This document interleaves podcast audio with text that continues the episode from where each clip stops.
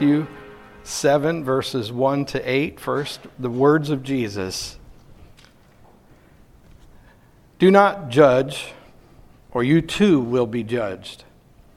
For in the same way you judge others, you will be judged, and with the measure you use, it will be measured to you. Why do you look at the speck of sawdust in your brother's eye and pay no attention to the plank in your own eye? How can you say to your brother, "Let me take the speck out of your eye," when all the time there is a plank in your own eye? You hypocrite. First take the plank out of your eye, and then you will see clearly to remove the speck from your brother's eye. Do not give dogs what is sacred. Do not throw your pearls to pigs. If you do, they will trample them under their feet and turn and tear you to pieces. Ask and it will be given to you. Seek and you will find. Knock and the door will be opened to you. For everyone who asks receives. The one who seeks finds. And to the one who knocks, the door will be opened. The word of God for the people of God. Thanks be to God. Well, like I said, this is the last in our messages around the Sermon on the Mount. We'll begin next week with a message from the Fulda's missionaries who will be coming to see us. And they've joined me in a plan to serve up the first in a series of messages appropriate for Advent, which is a time of anticipating Christ's return. And so we look forward to next week with great anticipation. But this week, we close with this series for now. And it begins with a question. Do you know anybody who dislikes Christians because they're so judgmental? You've probably heard that a few times. In fact, it seems to be a rampant criticism among the general population. If they've had any encounters with Christians, those who have negative feelings seem to be particularly of the mind that we are just too judgmental. But then what are we Christians supposed to do when we see things that are questionable? When we can't help but look with a concerned expression? How many times have you had this experience where someone does something that they themselves even consider questionable, and they get a sheepish look on their face and look at you and say, "Don't judge me"? Have you ever heard that one? I've heard it in a couple of contexts. In one context, it's the person who's about to take an extra donut after they've already had far too many. You know, and they look at you and smile and say, "Don't judge me." It's sort of a joke, but at the same time, they're saying, "I know I shouldn't do this, but I really want to." And then, of course, there are those people who are dead serious. It's, "I'm going to do what I'm going to do, and you are going to keep your opinion to yourself." And so we Christians find ourselves in a difficult situation because we know instinctively that we're not here to judge the world, but we are here to be different, to live in the world but apart from the world. And so how do we deal with this problem that we have developed for ourselves of being considered too judgmental? The fact is our society is really deeply corrupted in so many ways because there's so many times that we see things that used to be openly understood as in violation of biblical precept that are now considered particularly okay and even celebrated. What are we supposed to do? And rest assured, this doesn't just apply to the hot topics where it's easy for us to agree that this is not a good thing and we can all join together in our agreement. It also applies to things where we're divided on the topic. There are biblical precepts, that is, truths to be adhered to, and they are unchanging and timeless, and we're all obligated to abide by them. And we're okay holding others accountable for those things that we can all agree and our friends can agree with us are bad. But what about those things we're not so sure we agree on? So when Jesus says that certain ideologies and certain behaviors are wrong, we're okay with it because we all agree about that. But what about when Jesus says something that we like is wrong? when we're doing what we want, either because we want it more than we want to be obedient to Christ, or because we just can't help it, what are we supposed to do? Well, a lot of us will find ways to justify the behavior, and justification is an interesting concept because in church it's supposed to mean that our salvation is made possible through God's justifying grace. In other words, God looks at you, sees a sinner worthy of condemnation, but he looks at Jesus who says, I got this one. And God says, okay, based on Jesus' recommendation, his justification is all I need, you're in. So that's what justification is supposed to mean in church. But what I hear a lot in church people especially is justification for the extra donut. The don't judge me because I know this is probably not right, but if you read where Jesus says this, then it kind of sounds like he's not so against it as I thought he was. And so we play the justification game. And just for what it's worth, clergy are some of the worst at that in my experience. Because, a lot of us clergy, we can get real proud, we can get real full of ourselves, we can get real sort of greedy and want a lot of things to make us look good and to make us look like celebrities and successes. And what I find in many cases is that there's a justification game that gets played there. But all of us really have to be very honest when Jesus says, don't judge, or you'll be judged by the same standard that you use. And then he says that thing about the plank. Remember how I mentioned hyperbole a couple of times over the last few weeks? I guess we're all in agreement that Jesus isn't really describing someone he knows with a 2x4 sticking out of their face. That would be a bad thing. But he is trying to, with a radically outrageous illustration, point out to you that if you're really concerned about one little flaw in your friend, and yet you have that flaw in triplicate and a few others to boot, you probably ought to clean up your own act before you start trying to correct other people's behavior. And so Jesus is making that very clear. And why? Because he wants you to be well. Because he has come so that we might be in a right relationship with God, and he's eliminated the barrier that prevents God's Spirit from enabling us to really live into that relationship. And so now he expects us, with the power of the Spirit that is now made available to us, to really live into it and to be. This is what we mean by sanctification. In church speak, we like to say sanctification. It really means I'm going to keep growing up as a Christian. I'm not going to just be born again. I'm actually going to grow up and celebrate spiritual birthdays and become a more mature, responsible adult version of Christianity and even an elder of Christianity. Seasoned saints, you might say. And we are fine with Jesus' prescription for what ails us when we're desperate enough. It's easy when the doctor gives you a diagnosis and you realize it's either do this or die. You're willing to do things you weren't willing to do. I have to admit, I have to really work up. Sometimes it takes me months to work up to losing weight and getting back on an exercise plan. And yet, I guarantee you, if the doctor were to tell me tomorrow, you got to do something right now. Well, in that case, I'm motivated. And all of a sudden, I'm willing to do whatever it takes. No pain, no gain, I'll say. And I'll do whatever it takes. But then, if things aren't going so badly, then I don't really feel as motivated. And in the same way, the Bible tells over and over again how the people were willing to obey God. They were willing to follow God's precepts when their lives were on the line, when enemies and oppressors were right at their doorstep, when they were desperate for survival. They called upon the Lord. They cried out to the Lord. And the Lord had mercy on them. And the Lord said, if you do this and you do this, then I will do these things. And this if-then proposition is all over the Old Testament. And in a way, Jesus is giving you an if-then proposition. If you judge others, you will be judged by the same standard that you've applied to others. And just like in the Old Testament, the New Testament gives us if-then propositions, and they create formulas. I am terrible at algebra, but I understand how those formulas work in Scripture. It's strange. I can do theology, but I can't do algebra.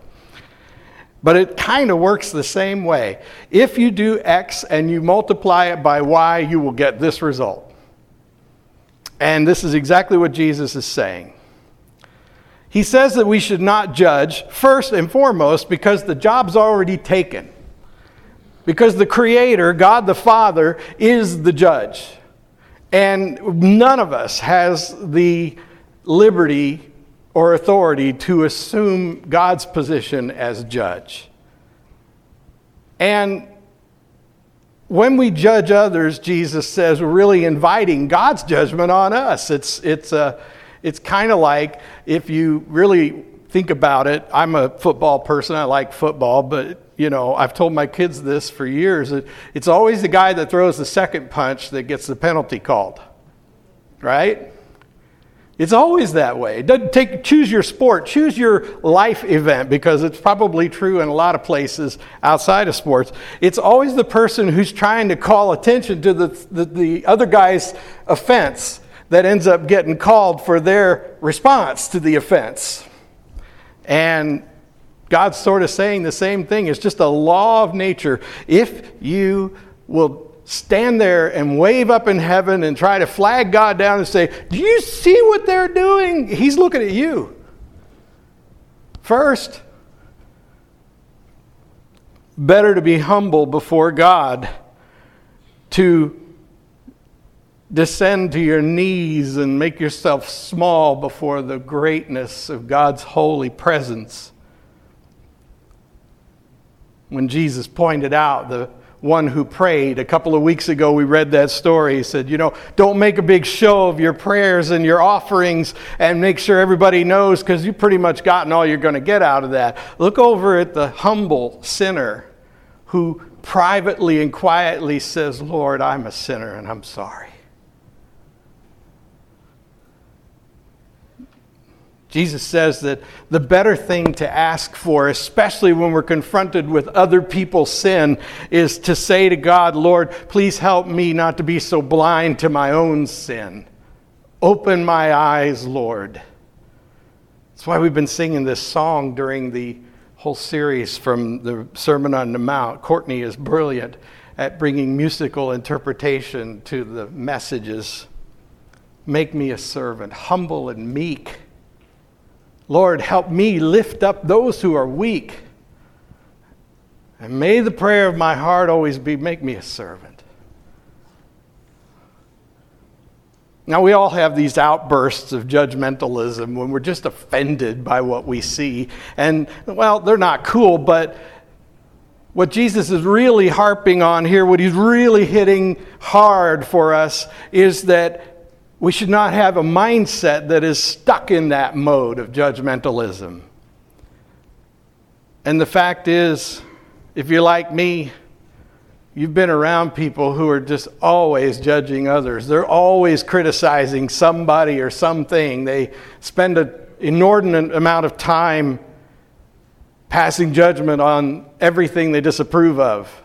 Everyone they disapprove of. They spend an enormous amount of time trying to bring down those that they dislike.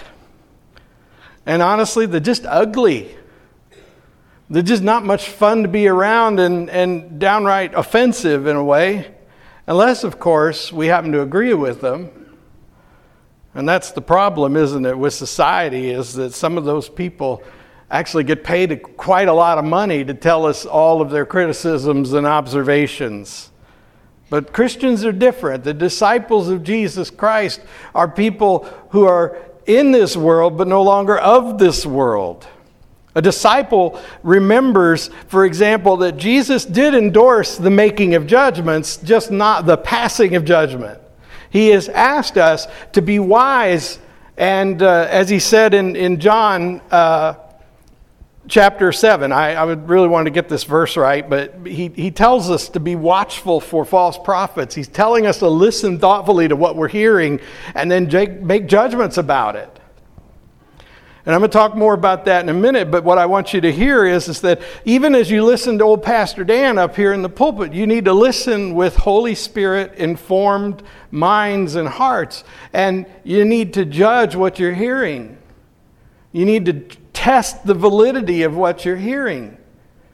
Jesus wants you to use good judgment. Jesus endorses critical thinking, which is one of my favorite exercises. If only I could exercise my body like I exercise my brain, I'd at least be a little more fit than I am now. And it's because I love doing this critical thinking process, and I believe the Lord invites us to this. John Wesley called it holiness of heart and mind. It's an invitation to a sort of blind spiritual faith combined with application of your greatest intellectual ability. That these are both gifts from God, faith and intellect. So one of the most appealing features of Methodism for me has been this invitation to be critical thinkers as well as people of faith. When Jesus sent out his earliest disciples, he warned them to be as shrewd as snakes and as gentle as doves. Meaning, when you're out there in the world, use your good judgment. Listen carefully to what you're hearing. Observe what you see. And be wise. Informed by the Holy Spirit, recognize what you're seeing for what it is or is not. But at the same time, be sweet. Be kind. We're going to develop that a little more over the next couple of minutes. When Jesus says, throw pearls to pigs, what on earth is that about? I was okay with the hyperbole about planks in your eye and splinters in your eye, but all of a sudden in the middle of this, he says, don't throw your pearls to the pigs and the dogs. What is that about? That's a peculiar thing to say. Well, this is taking the hyperbole to another level because Jesus is offending the people that he's speaking to in his first context, which was at the Sermon on the Mount. Because in Jesus' day of walking this earth, pigs and pork products were considered unclean, and they were pretty much universally unacceptable among the people. And dogs were not pets, they were pests. That's all they were. People didn't keep dogs for pets, they just put up with them. They lived in places like Gehenna, for example, which is this place where they burn the garbage endlessly in a certain valley outside the city of Jerusalem. And this was Jesus' way of saying, you don't throw pearls, you don't throw something of great value into their midst. Because once you realize the mistake you've made, you'll probably be devoured by them. Well, this is an analogy. It's a metaphor, a word picture. And it's very simple what he's saying, but it's a little hard for us to hear. Because what he's saying effectively is you're going to bring the good news to some people. And you're going to find out you've been throwing pearls to the pigs. Now, some people literally interpret that to mean it's to use it as justification for some sort of evil, and I don't want you to hear that at all.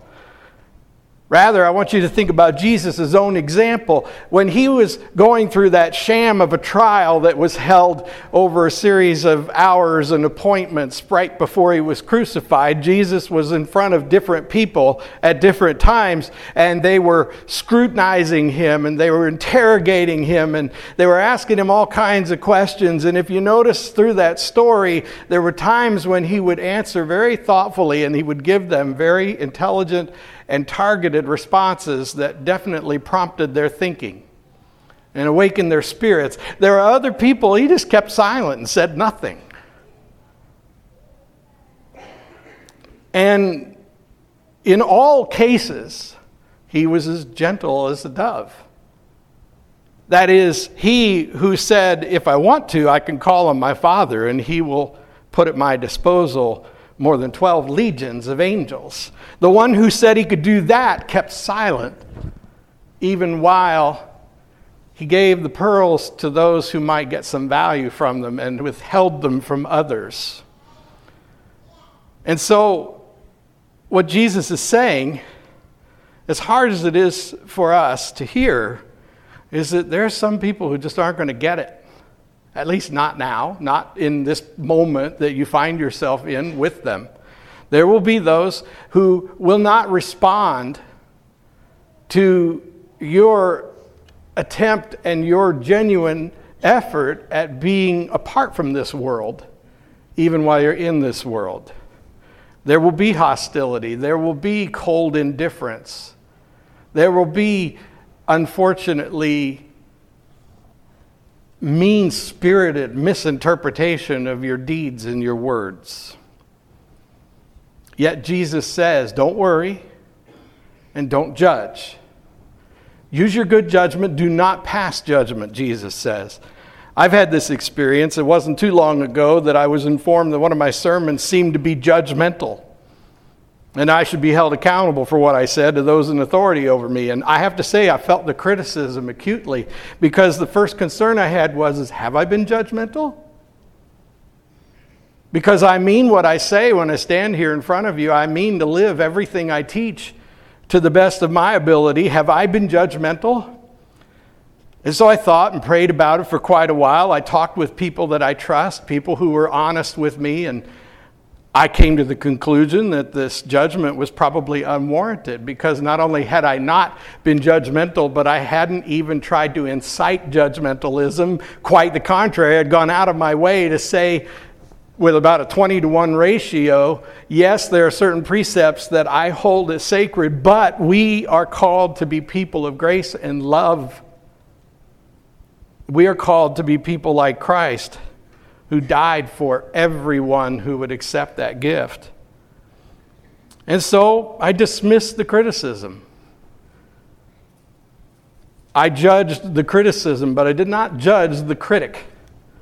And I still hold no judgment towards the critic. In fact, you can't really be an adult in this world and not experience criticism. And there's what you have to do. You have to hear criticism with an open mind and a willingness to be the better person every time by the power of the Holy Spirit. But judge what's being said, not the person from whom it is coming. Judge what is apparent, and then do this. Like Jesus, thoughtfully and carefully respond with nonviolence, with gentle language. And when necessary, say nothing at all, because sometimes they just don't get it. And most importantly, never return evil for evil. In Christ's world, two wrongs never make a right, no matter who's doing them. So he sets high standards for us as Christians, and by that I mean that he has given us, through this Sermon on the Mount, and more that has yet to be shared, is giving us a way of life that seems very difficult, and if not impossible, but if we strive for it, if we invite the Holy Spirit to take hold of us, we will achieve a certain sanctification that improves us spiritually and makes us more like Christ daily. And this isn't going to happen without effort. As I close this series today, I am also closing, I guess you could say, my first agenda as your pastor. When I first came, I had a series of messages in mind, and this was one of them. And it was my intention that we would first come together and remember that once in a while we need to take a break. We need a sabbatical. We need a Sabbath. We need a year of Jubilee, and this is our year of Jubilee. Things are going to seem different in a lot of ways throughout this year, and in some ways even austere compared to what you've experienced recently, but it's all part of our Jubilee rest. It's all part of our taking time to listen for the voice of God and to watch to see where God is at work in our midst, so that when our Jubilee season is over, we can join God in whatever God is doing with us and around us and through us. This has been an opportunity to learn three simple rules that will make us ready to observe these rules in the imitation of the Master. And then it has been an opportunity for us to learn the Master's manifesto, to learn the rules and the precepts that the Lord Jesus wants us to live by.